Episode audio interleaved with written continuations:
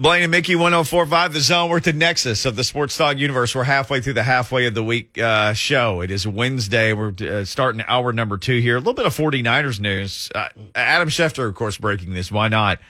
Elijah Mitchell uh, ruled out for Thursday night football against Tennessee. The 49ers have this crazy, like everybody is a running back. They the fullback can run and Deebo Samuel can run, and then they have running backs who can run. He actually leads them in rushing yards. Elijah Mitchell, who's a guy Louisiana, Lafayette, University of Louisiana. I, I cannot call them just Louisiana. I refer to them as Ooh La La, the University of Louisiana, Lafayette. Ooh Oh, La. La. And that's why they don't, they want to be called Louisiana because of that. Ooh la la. Right. Ooh la, ooh la la. Anyway, that's a rival for Arkansas State. I can't bury that even though I'm on the radio in Nashville. None of you care about it. But anyway, here you go. Uh, he's their top running back. He has been ruled out. He had a concussion and a knee injury. So he missed two games with a concussion, got out of concussion protocol.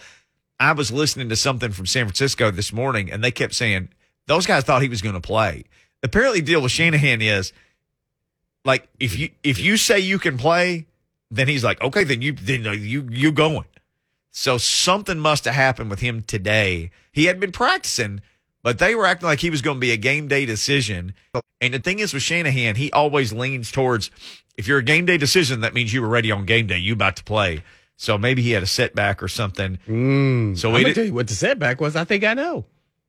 He watched some more tape and saw that defensive line how they were playing that linebacker and Cunningham and, and Evans blasting people. Like, yeah, I don't think I'm quite on a short week. This is tough. I can, I, I, yeah. If we were playing Sunday, I think I could go. My knee hurts. Mm-hmm. Yeah, and they those dudes was knocking people out. My my concussion, not feeling so good. I woke up with a headache. Do you do you think that now that we've had a couple days thinking about it, the hit by Kristian Fulton on Freiermuth was that was that a, a, a necessary roughness? No, I- I said at the time when we were on Titans Radio, I didn't agree with that call. See, I still don't. I went But back and some watched it two or three they, more they times. barely touched mask, but uh, to me that there was no intent to like hit him like that, even though they barely touched. I mean, if it's questionable that they barely touched in, What I can't call it doing? a penalty. Uh, but you know, it's up to the uh, referee's discretion on those calls.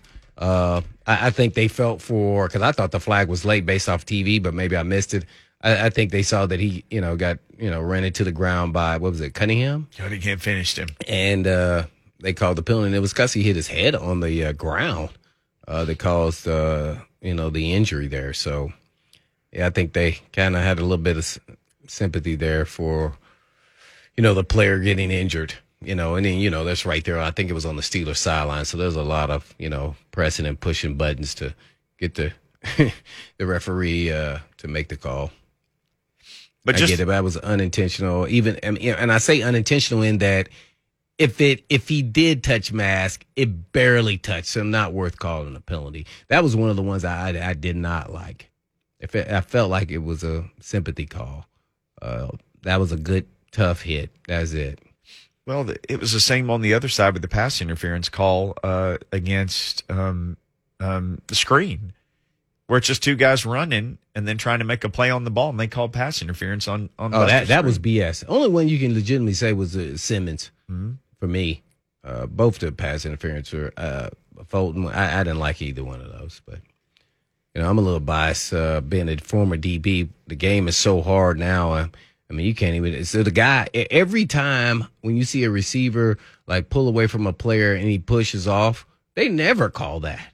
He catches the ball on a deep ball. I'm like, well, well what do you think the player's supposed to do? Like, hey, come here, come back, and then they'll call holding though in a minute. I just, you know, I get it. They're trying to put up points, man. But to be a defensive back, especially corner in this league now, man, you just got to know. And some calls are just going to be BS, you know. And they say, "Oh, it's the interpretation of the rule." But watch what's going on, man. If they're hand fighting back and forth, you never see who's really gaining that kind of advantage, or they're both going at it that way. Let it play until the ball's in the air and it's coming down. He's about to catch. Then we'll see who's at an advantage. And if nothing happened and he just caught the ball, then hey, no call. no harm, no foul. Yeah. So and and I get it. They do that when it's in critical moments at the end of a game, though. They they will let them go. They'll let things go. Sometimes I just saw the one play who uh who just uh lost at the end of the game. They passed interference to uh, running back and they didn't call it and it cost him the game. He was pissed. think it was the Vikings. Who did the Vikings play um uh the other day? Yeah, it was. I think it was the Vikings. Yeah, almost. Uh, or whoever they, they lost the game, so it might have been the not the Vikings, but it was 31 was the running back. Saw it so many times on replay. The, the, the linebacker hit his arms. The ball is not even there yet, and they didn't call it. And it was their last play. It was a fourth down play. Cost them the game. So it keeps happening. Oh, the 49ers. I'm sorry, the Seahawks. The Seahawks. it was a Seahawks. That yeah, was an underthrow. Right. And he, and he was standing there waiting on the ball, and he just ran right, Right through through him. Mhm. And they didn't call anything. yeah. And that's how the Seahawks, uh, that was the Rams then. Seahawks and the Rams. Yeah. Yeah. And that and that was a big, big moment in the game. Ran right through him. Yeah. And you saw the Titans get penalized all night for running through Colts players on underthrows. Oh yeah. Well, I think the Colts kind of designed their plays for that, and it, it's interesting because sometimes you have an underthrow, uh, unintentional, and it's hard. That's harder for a DB to cover when you're a man to man and you're running with a guy, and then all of a sudden he stops because he can see the ball. You can't because you're chasing. Everybody's like, "Oh, look, oh, okay, well, look." And as soon as that ball zip by your eyeballs, and you catch the ball, and you say, oh, I'm not looking until he gives me signs, eyes, hands, some signal that the ball is coming. You know, then you look. And you know, some of the, the real good receivers don't do anything to give you any signal. Last minute, bah! That's nuts. I'm like, oh man, you got me. Um, It, DB is the hardest position physically to play in the game. Mentally, naturally, as a quarterback. but physically, Uh, the, the cornerback. and every rule is against you. Every one of them. You, they're doing everything they can to make it impossible for you to do your job. They want smooth, scoring. man. And you got to have a mindset that's out of this world. Like, man, please. All right, we we have an update on this. So Oh, the COVID nineteen. we have eh, well, the COVID's still out there.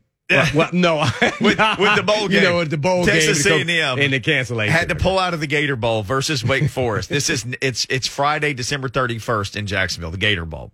So we're starting the show. So every college football reporter, all the Dennis Dodds and all these guys, Brett McMurphy of the world, they start rabbit holing down these. Who could you get next? Ross Dellenger. Yeah. Uh, Ross Dellenger was the guy that broke the story. So essentially, it became: could you get a team to play a second bowl game? Could you find a five and seven team? Which we figured out. Blaine immediately was like Texas. A and M can't play. Take Texas right down the road. How He said TCU. You, you T- said Florida State. I mean, TCU, yeah, Florida State's in the same league. They may not want double ACC. hey man, but you they're got, right can't down be the road. can't be can't be choosy. they're right down the road, and they're five and seven. Florida Atlantic. You said. So I, I mean, we just we found a bunch of five and seven options. Oh, you did. This just now, yeah, I got real curious. This from Brett McMurphy. Wake this Forest. is getting you lit over there. Oh, this is the most exciting thing that's happened to me in weeks. Because I'm again, if you missed the first part of the show, former college athletics administrator, I'm in the room in my mind right now. I'm trying to solve this problem. Trying to fix it. Yeah. Oh my gosh, this is I, I love this kind of stuff. So here we go. Brett McMurphy tweeted this three minutes ago. Wake Forest AD John Currie says four teams have reached out about playing in the Gator Bowl to replace Texas A&M. Uh, but he gives no names. Oh no, zero names. Oh. But it's got to be somebody five and seven, right? I mean, it's got to be. And the bowl know. payout on this is five million dollars, five point six or something million dollars. So Hmm. it's a lot of ads are like that's, that's the John Currie that used to be at Tennessee. that's John right? Currie. How about a Greg Schiano reunion? Rutgers. They said they turned it down already. Oh, they did. Yeah, they were the first option. Well, this They had the APR. this yeah. came this came through uh, with Ross Dellenger just now on the campuses of Purdue and Michigan. Over 150 football players scheduled to get the booster shots. With Purdue's AD, or excuse me, Purdue's director of sports medicine, saying they see the importance of getting vaccinated, not getting quarantined or contact tracing. So obviously, Purdue a week from tomorrow in Nashville to play Tennessee. want to play that game. They Uh, want to play that game. Somebody's going to play this game. It, it, it's it when millions are at stake. I mean, five point three million, by the way, on this one. when for the millions are- payout for for that one of the your teams. conference commissioner's on the phone, hey man, we need this money. You need this money, and it's on TV, and it's on and TV. It's gonna happen. It's going to happen. It's like these NFL games. There's a story NFLPA. The NFL was going to cancel the three games they moved this week. And the NFLPA said, you're not canceling the games. We'll move them. When do you want us to play? That's why there were two Tuesdays and a- an extra Monday game. Know, I, I told you, there's no games going to be canceled. Yeah. there. we already have it set up where you have a huge practice squad, so we have everything in place. So not unless your whole team gets wiped out, uh, then we're going to move it to a later date. Right. You may have to play Thursday, Sunday, Tuesday, Sunday, but we're gonna move this game. It's getting We, played. we got uh, some obligations to some TV networks. I ultimately think, and I know we got to take a break, so we got Jordan Janney next, and we can ask him about this. Like Like for these- the college, for The- college. No, no, for NFL, these Tuesday night games, people are going to be like, wait a second, we need more of this. We need Monday and Tuesday and Thursday, especially later in the year. I wouldn't be surprised if they, once college football goes away, if they don't start playing more of these, let's put it on other days. Play on Monday and Tuesday. It's more, it's the number one TV show every time it's on NFL football. If it's on cable, it's the number one cable show. If it's on regular TV, it's the number one Doesn't show. matter. You you know they don't care. They don't care what your schedule is. What they don't care. Mm-hmm. You watch. They may open the window, especially when Tuesday college night. football ends. They're gonna say, "Let's start playing teams on Tuesday." And here's the thing Especially about the Tuesday night deal. month window you get. You could sell that to a complete other network. You could sell it online. You could sell it to Yahoo or Google or anybody. You could put it anywhere. That's a whole nother television partner you could say for Tuesday night football. Like ESPN and ABC, they've got theirs. CBS, they've got theirs. Fox, they've got theirs. Mm, I'm set you uh, meeting up with the sheriff, man. Set it up. You and me, we'll pitch it to him. Mm, No, no just you. just you. Just, I get three percent. Fair enough. You brokered the deal. Uh, we brokered a deal with Jordan Dajani from CBS Sports. He's set to join us next. We will talk all things NFL with him on Blaine and Mickey. Yo.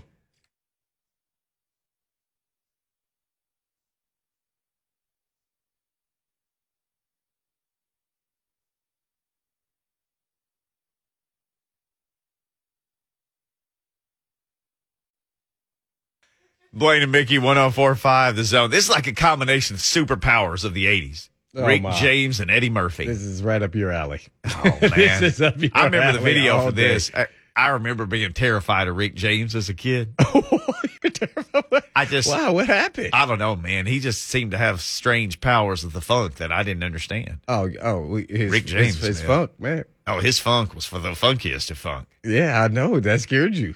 Oh, I was terrified of it. He was on Soul Train one night. I was afraid to watch. Soul Train. Oh, that's what happened in Soul Train scared you. Is what you really I stayed. My mom would let me sit and watch Soul Train with her um, once a week. Some I mean, people it were came saying, on like what Saturday night, What I think. the heck locally. is Mickey talking about? Soul Soul, Train. Train. They didn't even know. They don't even know what Soul Train is. Hey, man, Soul Train was the best thing on TV in the seventies and eighties. Um, Jordan Dajani joins us from CBS Sports. Jordan, as a kid, you ever stay up and watch Soul Train? hey, Don Cornelius was the Oh, baddest man walking Don the planet. Don Cor- Cornelius. You What's up, guys? No, I can't say I have. Hey, you missed out. We got to get you on YouTube and find you some uh, classic Soul, Train, Doc, and they're episodes. Like, man, what the heck is Mickey talking about? Dude, man? It was show? the baddest. That's Oh. like talking about Atari or something, man. I was probably playing Atari while I was watching Soul Train. Uh, hey, happy holidays, Jordan. How in the world are you doing? What's going on, guys? Happy holidays. Thanks for having me on again. Uh, just got home back to North Carolina, seeing the parents and friends, things like that. But oh, always got an eye on TV, checking out these crazy football games. I can't believe Week 15 actually just came to an end. It felt like an entire month, but onwards and oh upwards. all the games. Yeah. Hey, let- let- since you brought that up, let's start there. So there's a report. I actually read about it on CBSSports.com, which I would recommend everybody go there. It's a fantastic site. You guys do a great job covering everything. Uh, NFL information there galore always, including the stuff that you write. But there was a story that the NFL was basically saying, we're not rescheduling any games. We're just their forfeits and nobody gets paid. And JC Tretter and the NFL Players Association stepped in and said, no, we're going to reschedule the games and we're going to play them and everybody's going to get their game checks. Uh, that's an interesting thing to me that it took the NFLPA stepping in, Jordan, to make sure that the games happened. yeah, I would agree with that. It's definitely an interesting development. And, you know, it's one that's kind of a no brainer. I mean, what happens just in the general playoff picture if you want to lean towards forfeiting games when teams are going to have uneven records? You know, especially at this point in the season, what exactly is that going to do to the playoff picture? So, you know, I'm glad they stepped in because I don't know what the NFL would have to do in terms of making concessions in other parts of the standing to see exactly what the playoff picture would look like. Well, and here's the other thing. Blaine and I were talking. So Blaine says, and and I believe him. He said, "Look, this is 17 games. It's just a stop on the road to 18, and that's a stop on the way to 20. And then they just won't have any preseason games. Just it's always more, and more, and more. This thing with Tuesday night football. If you're the NFL, you stick a game on Tuesday night, you're automatically the number one TV show on TV. I wouldn't be surprised if late in the season they don't just say, "Hey, we got a hit on our hands. Let's play some Tuesday night games." I mean, heck, let's just let's throw in another night of the week for NFL football. Yeah, absolutely. In fact, I, I'm anticipating that happens further down the road here. Now, as you mentioned, it has to be more of a late season thing, maybe when like college football is done and over with. Because if we did this throughout the year, you know, that's going to be a lot of football on a lot of different days, and the NFLPA won't like that either, with so many teams being on short, long weeks.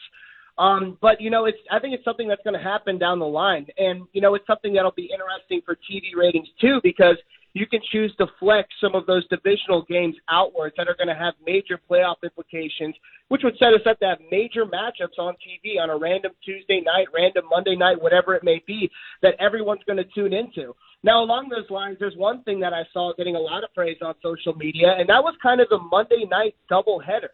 I feel like a lot of people like that. You know, you have a game starting at whatever it was, five or six central, and uh, then that rolls into your, you know, regularly scheduled Monday night football showdown.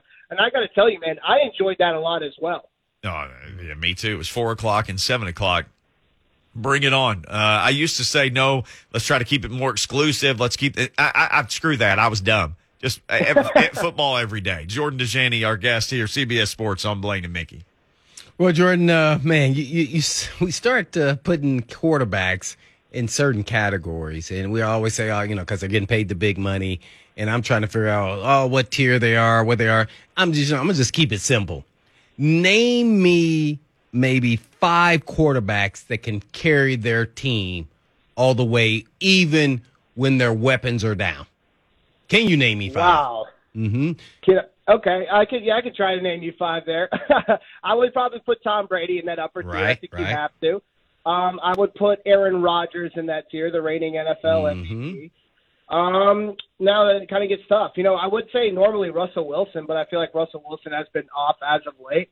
Um, Matthew Stafford could be in that tier, but this is his first season with a with a brand new team. So, man, who else? Who else would I put in there? I'm kind of blanking now. Yeah, exactly my point. And that's where it made me think about, you know, Tannehill, Cousins, and all these quarterbacks. They're in this certain category where they have to have the right pieces around them to be successful. So then I go, well, then why are they getting paid franchise money if they can't do those things? Because you have to know all the pieces aren't going to be available at some point in time throughout a season, but they can manage a game throughout that process. So should they deserve the franchise money even though they can't lift up and carry their team even when chips are down? That's a great question, and here's what it really boils down to: is the quarterback position is one of the most, is the most important in football. Right. We saw it over these past couple of games where if you have a quarterback out, or even your backup quarterback out, you know your chances of winning that game drop significantly. Now that's going to obviously lead to a lead to a pay raise when it comes to the most important position in football. And you know, at the same time, I mean, you have a receiver or starting running back go down. That's going to obviously hinder the quarterback's progress. And as we just talked about, there's only a couple of guys that are signal callers in the NFL that can really elevate their offense. And I think it's supposed to be that way. I don't think that everybody getting legitimate franchise money should probably be expected to turn that practice squad wide receiver into a legitimate starter when he's leading him down the sideline. So uh, you know, I, I understand your point, but I would probably I would probably disagree with it just in terms of that's how the market goes with some of these quarterbacks, and you need one of those guys that's at least able to lead teams to victory even when everything's going right and when everyone's healthy on offense. That's a hard enough job as it is, as we've seen in the NFL. Right. So should we change our expectations as fans? Because once you get the big money, I don't care what position it is, but we're talking about quarterback. We expect you to be able to do certain things. Yep, I would agree with that. That's definitely where I agree with you. You know, if you're going to be pushed and get your pay raise into that top five, top ten of position, whatever it may be, whatever we're subjectively talking about franchise money, then we're expecting you not only to do your job, but hopefully provide something, no matter what position you're playing, Right. that can mm-hmm. help elevate whatever side of the ball you're playing. That should be the expectation once you get once you get paid because you're abiding again by those market standards. And if you're going to get that money, that that that you know bump and pay, then people are going to have more expectations on you. Mm-hmm. What made me bring this up is I'm looking at the Titans, so you can let's now talk about the Titans versus the 49ers and who has the edge. And I'm looking at Garoppolo, and I'm watching some games, and I'm looking at Tanny, and I go, well, you know, Tannehill's a little bit better than Garoppolo because he, he, seems like he's a better athlete. But in the in the same systems, I think they're probably about the same. So who has the edge in this game? And not just talk about the quarterbacks, but what team? Because I know Vegas is saying the 49ers, which is kind of surprising to me that they're coming all the way here on a short week. It's not even an even game. Yeah, it's an interesting, you know, situation because I do think at this point right now the 49ers, they're, they're very talented and they're playing uh-huh. great ball. They're relying on the run game, which has, you know, been their forte. And it doesn't matter if Elijah Mitchell's going to play. He's not, by the way. That came out a few minutes ago. Yeah, but even if it's Jeff Wilson, Jeff Wilson Jr., I mean, they know how to player. run the ball and mm-hmm. they're putting Deebo Samuel back there too. He seems like he's a hell of a running back as well. So, you know, when it comes to who has the edge, who doesn't, this 49ers team is playing some of its best ball all season. They were struggling earlier in the year, and that's why I'm kind of leaning towards them. And as for the Titans, I, you know, I want to see if AJ Brown can return to be healthy. What's Julio Jones' status? What are the statuses of some of these guys on the defensive side of the ball, such as David Long? You know, I expect this to be a close affair. If the Titans are going to be underdogs towards three points, three and a half points, I'll probably take those points. But you know, this, one team's winning games right now, and one team's not. And one is coming off of a pretty tough outing against the Pittsburgh Steelers, where they outgained them by hundreds of yards, but four turnovers that all led to points took away their chances of getting back to the win column. So if you ask me what's the point right now, or has the advantage, I'm looking at the 49ers, even if I'd rather have Ryan Tannehill than Jimmy Garoppolo at quarterback. Mm, man, that's kind of, wow, I'm surprised, man. How surprised were you when you saw Tom Brady and crew put up a donut versus the Saints. And the Saints have always played them tough. Mm-hmm. But man, a donut with his weapons down, all of a sudden, he didn't get it done within a game. Now, if he game plans and knows going into the game, I think it'll have been a little bit differently. But the Saints always give him trouble. Yeah, Blaine, man, I was shocked. I was worried about the Saints covering 11 points. That's how that's how worried I was coming into this this primetime game. But man, it just speaks to this defense's ability. And I was looking at the playoff picture earlier today, seeing where the Saints are, and you know, with how this defense is playing, you know, they could potentially win out and grab one of these wild card spots, which is pretty incredible considering they're down their starting quarterback. But man, you know, it seems like the Saints have the formula for whatever it is against Tom Brady. And I think one of the things that really stood out to me, among many things, is that the defensive line really mm-hmm. dominated the line of scrimmage. They couldn't mm-hmm. establish the run game. They were controlling the box as well. Those linebackers did a great job cutting down some of those wide receiver tight end routes on the short side. And they put pressure on Tom Brady all game long, forced turnovers down the field, for, forced hurry passes, forced hurry progressions. Um, you know, whatever it is, whenever that DC re- retires, he's going to have to have his own TED talk about how you take down Tom Brady because he's done a magnificent job, especially without Sean Payton on the sideline due to yeah. COVID protocol. So credit to that team, man. That's just something about that defense and maybe team in general as we start eyeing some maybe dark horses uh, coming into the playoff race. Mm, do you start feeling like head coaches don't? They're just managers, even if you're a play caller. I mean, man, that was that was kind of impressive without the head coach. Yeah, uh, yeah, and that's a great question. I wouldn't know, and I feel like it maybe differs from franchise to franchise. I feel like maybe some maybe some head coaches have a lot more say in terms of game planning and also mid game adjustments compared to their coordinators. So I feel like that'd be an issue that kind of differs from team to team. Mm, man, we're on with uh, Jordan Dajani, NFL writer for CBS Sports. Jordan, uh, uh, who's your number one team in the NFL? And let me guess that it might be the Packers. And if not, well, let me ask, who's your number one? Who's your number two best team in the NFL right now in the Jordan Dajani power rankings? Yeah, in the Jordan Dajani Dimes power rankings. I would say the Green Bay Packers got to be my number one team. I, you know, I think they're the only team that's clinched a playoff spot, number one seed right now in the NFC, 11 and 3. Now, we, there's a lot of questions about the defensive side of the ball coming out of Sunday's matchup against Baltimore, a backup quarterback, how exactly they handled that. But at the same time, if we're looking at this entire package as a regular season, we've seen this team on both sides of the ball um, play some great football, led by Aaron Rodgers, who's a legitimate MVP candidate. We got to have the Packers at number one. Now, in terms of my number two spot, pretty incredible to say, but how about the Kansas City Chiefs? They are now back up to the mm-hmm. number one seed in the AFC, ten and four. A great offensive outing against the Los Angeles Chargers a, a week ago. the freaking Steelers this week. you got to give credit to this Chiefs team, man. I mean, a lot of people wanted to count them out, saying Mahomes was due for a regression. Look how they started the regular season. Well, guess what? They were able to right the ship. I think what's really important is the defense is playing some good ball. Uh, that really is what heightens this team's ceiling when it comes to being a contender because we all know the offense is going to be really good. Um, so the Chiefs are probably at number two. Yeah, the Chiefs with two rookie offensive linemen too. You know, Titans have drafted guys in the first and second round last year. One's a failed rapper on a practice squad in New York, and the other can't even dress unless nobody else is available. Very, yeah, that's very tough to look at it that way. No doubt about that. But hey, how about every team passed up on Trey Smith when we all knew better about the whole blood clots and the lung situation? Uh, uh seriously, you get to like the fifth round, the fourth. What what are we doing with that guy? Like, what did they look at his tape and not think this would this is a better flyer to take on a guy than anybody else we could pick at this point?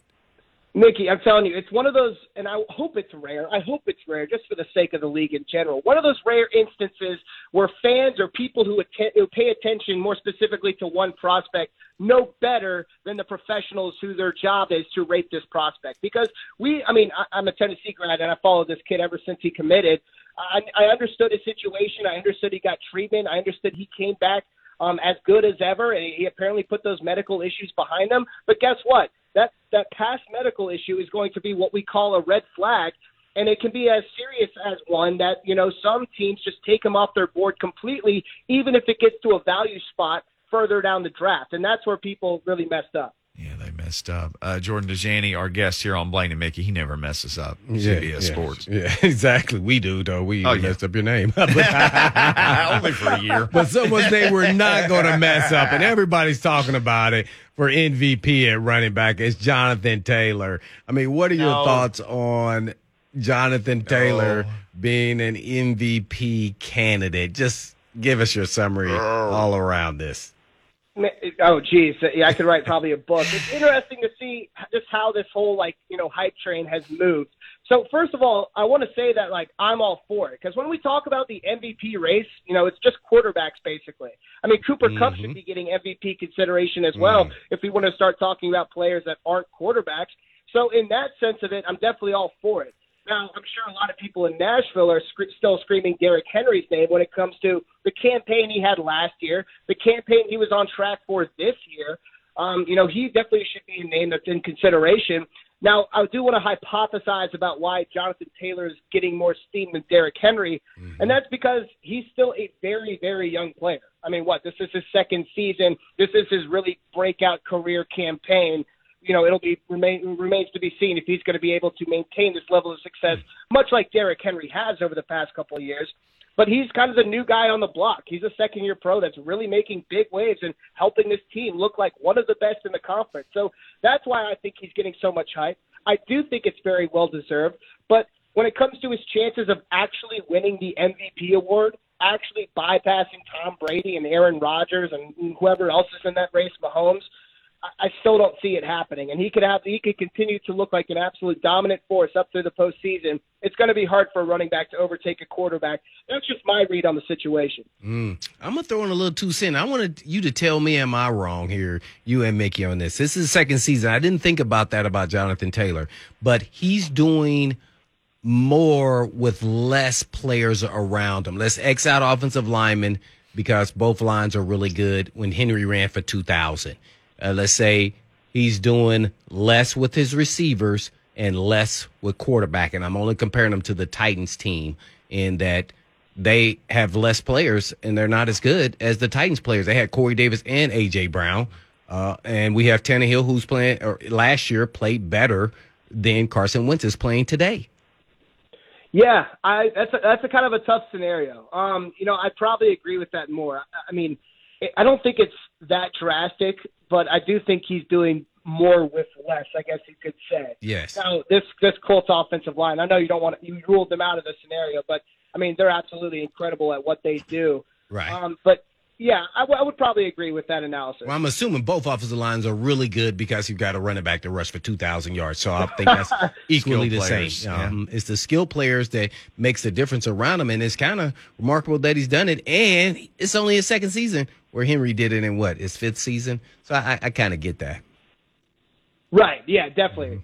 Mm-hmm. Well, well, well, how much will Le'Veon Bell help Tampa Bay before we let you go? Since we're talking about yeah. running backs. I remember we talked about this a couple months ago. We talked about would he get another shot, and uh, I I think I Here he said something like, you know, possibly because you know everyone knows his name. He has connections around the NFL. I, I assume that he was going to join a practice squad, get another random chance as injuries begin to mount, and that's exactly what we've seen. And he's you know teaming up with a former teammate in, in Antonio Brown uh, in Tampa. And we saw Leonard Fournette go down with his injury. It's not going to be a season-ending injury, according to reports I've seen. But he will maybe miss a week or two. Might be best suited to put him in that situation since the Buccaneers are trying to gear up for another long playoff run. You got to have as many guys as you got healthy. So I don't know what kind of impact he's going to have. I, I would imagine maybe you could compare it to somewhat like Baltimore. He's active in some games, he's not active in others. He's getting carries in some games, he's not getting many in others. That's probably the more of the situation I would assume he's going to be in. But you could never tell with Bruce Arians and what he likes to do with his running backs because we've seen him mix it up quite a bunch with guys like Ke'Shawn Vaughn and Ronald Jones and stuff like that. So I'm interested to see what happens, but I mean, no, don't don't don't go out there and roster him on your fantasy football teams just yet. Mm, I want the NFL to advertise Cooper Kupp for MVP, man. Put it on Yeah, website, yeah. man. I want Cooper Kupp. I'm going for the cup. Man, he's a he's a hell of a player. He he, he took over the game last night. Yeah, he's he so did. good in route running. He's an explosive playmaker. He's smart. He's got high football IQ. He's making Matthew Stafford's you know joining the Los Angeles Rams a lot smoother, and that's what you want out of a wide receiver. Mhm. I Jordan- wanna- I want to see him on the dance floor, man. Because all those moves he's got, I know he's got to be a good dancer. I want to see Jordan Dajani on the dance floor. Uh, hey, Jordan, hey, we won't talk to you again before Christmas. Merry Christmas, buddy. Thanks. Uh, love visiting with you every week. Happy holidays, bro. Merry Christmas, guys. Love visiting with you as well. Hope you and your families are doing well. Enjoy this holiday season. Yes, sir. You too. All right. Uh, when we come back, what are the Titans' odds to make the playoffs? This number was shocking to me. Shocking. And Matthew is on the line. Matthew, you hold. We'll come straight to you before we give those odds on the Mark Spain Real Estate Hotline. It's Blaine and Mickey 1045 The Zone. Kupp for MVP.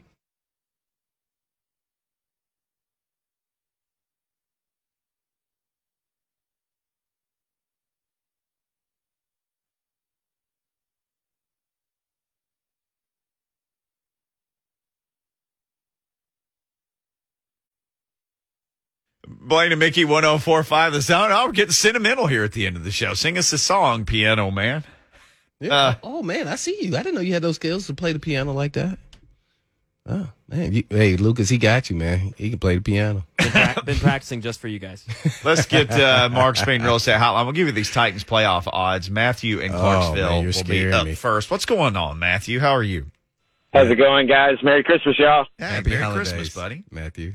Hey, uh, I just wanted to touch back in on this uh, MVP thing you guys were just talking about and the whole Jonathan Taylor for MVP thing. Can we kind of stop that? Like, I don't think that's very realistic, guys. Like, I mean, after the two campaigns that Henry put, I don't think that that's even a question as if he should be MVP. But I did like the point, you know, like about Cooper Kupp. I mean, when's the last time you saw a wide receiver or ever? Like, I don't know that I've ever seen We it. we looked it up, Matthew. During the break. Ne- never. Ever. A kicker has won it, A but kicker. never a wide receiver. The defensive A end, Lawrence Taylor, Alan Page. Yep. Always the Yeah, I mean, quarterback you look at what. Kupp's doing. I don't think it's a very hard argument. I, I think Cup for MVP, guys. Yeah, me and that's too. coming from a diehard Titans. Derek, I got Derrick Henry socks on, guys. I mean, like, you know, I mean, Yeah, I'm, I'm with Uh, you there. Ju- just honest opinion. I appreciate you guys, man. Yeah. No, Yes, thank you. Thank no, you. That, that's why I brought it up. I, I really believe it because it's become a passing league. So you're either going to give it to the quarterback, and I don't think people are going to give it to Stafford. So, I, uh, man, why not Cooper Kupp? Why not? Let's get him in there, man. The first Be receiver. the first receiver to ever win MVP. Jerry Rice has not won MVP. No, we went back and looked. This award has existed since 1957. So Jim Brown won the first two, if that tells you. Jim Brown at that time is like was like that stretch of LeBron where you could have just given it to LeBron every year MVP. There was probably 12, 13 years where he realistically could have won it every year. Well, But he only played nine. Right? Didn't he only play nine? Jim Brown?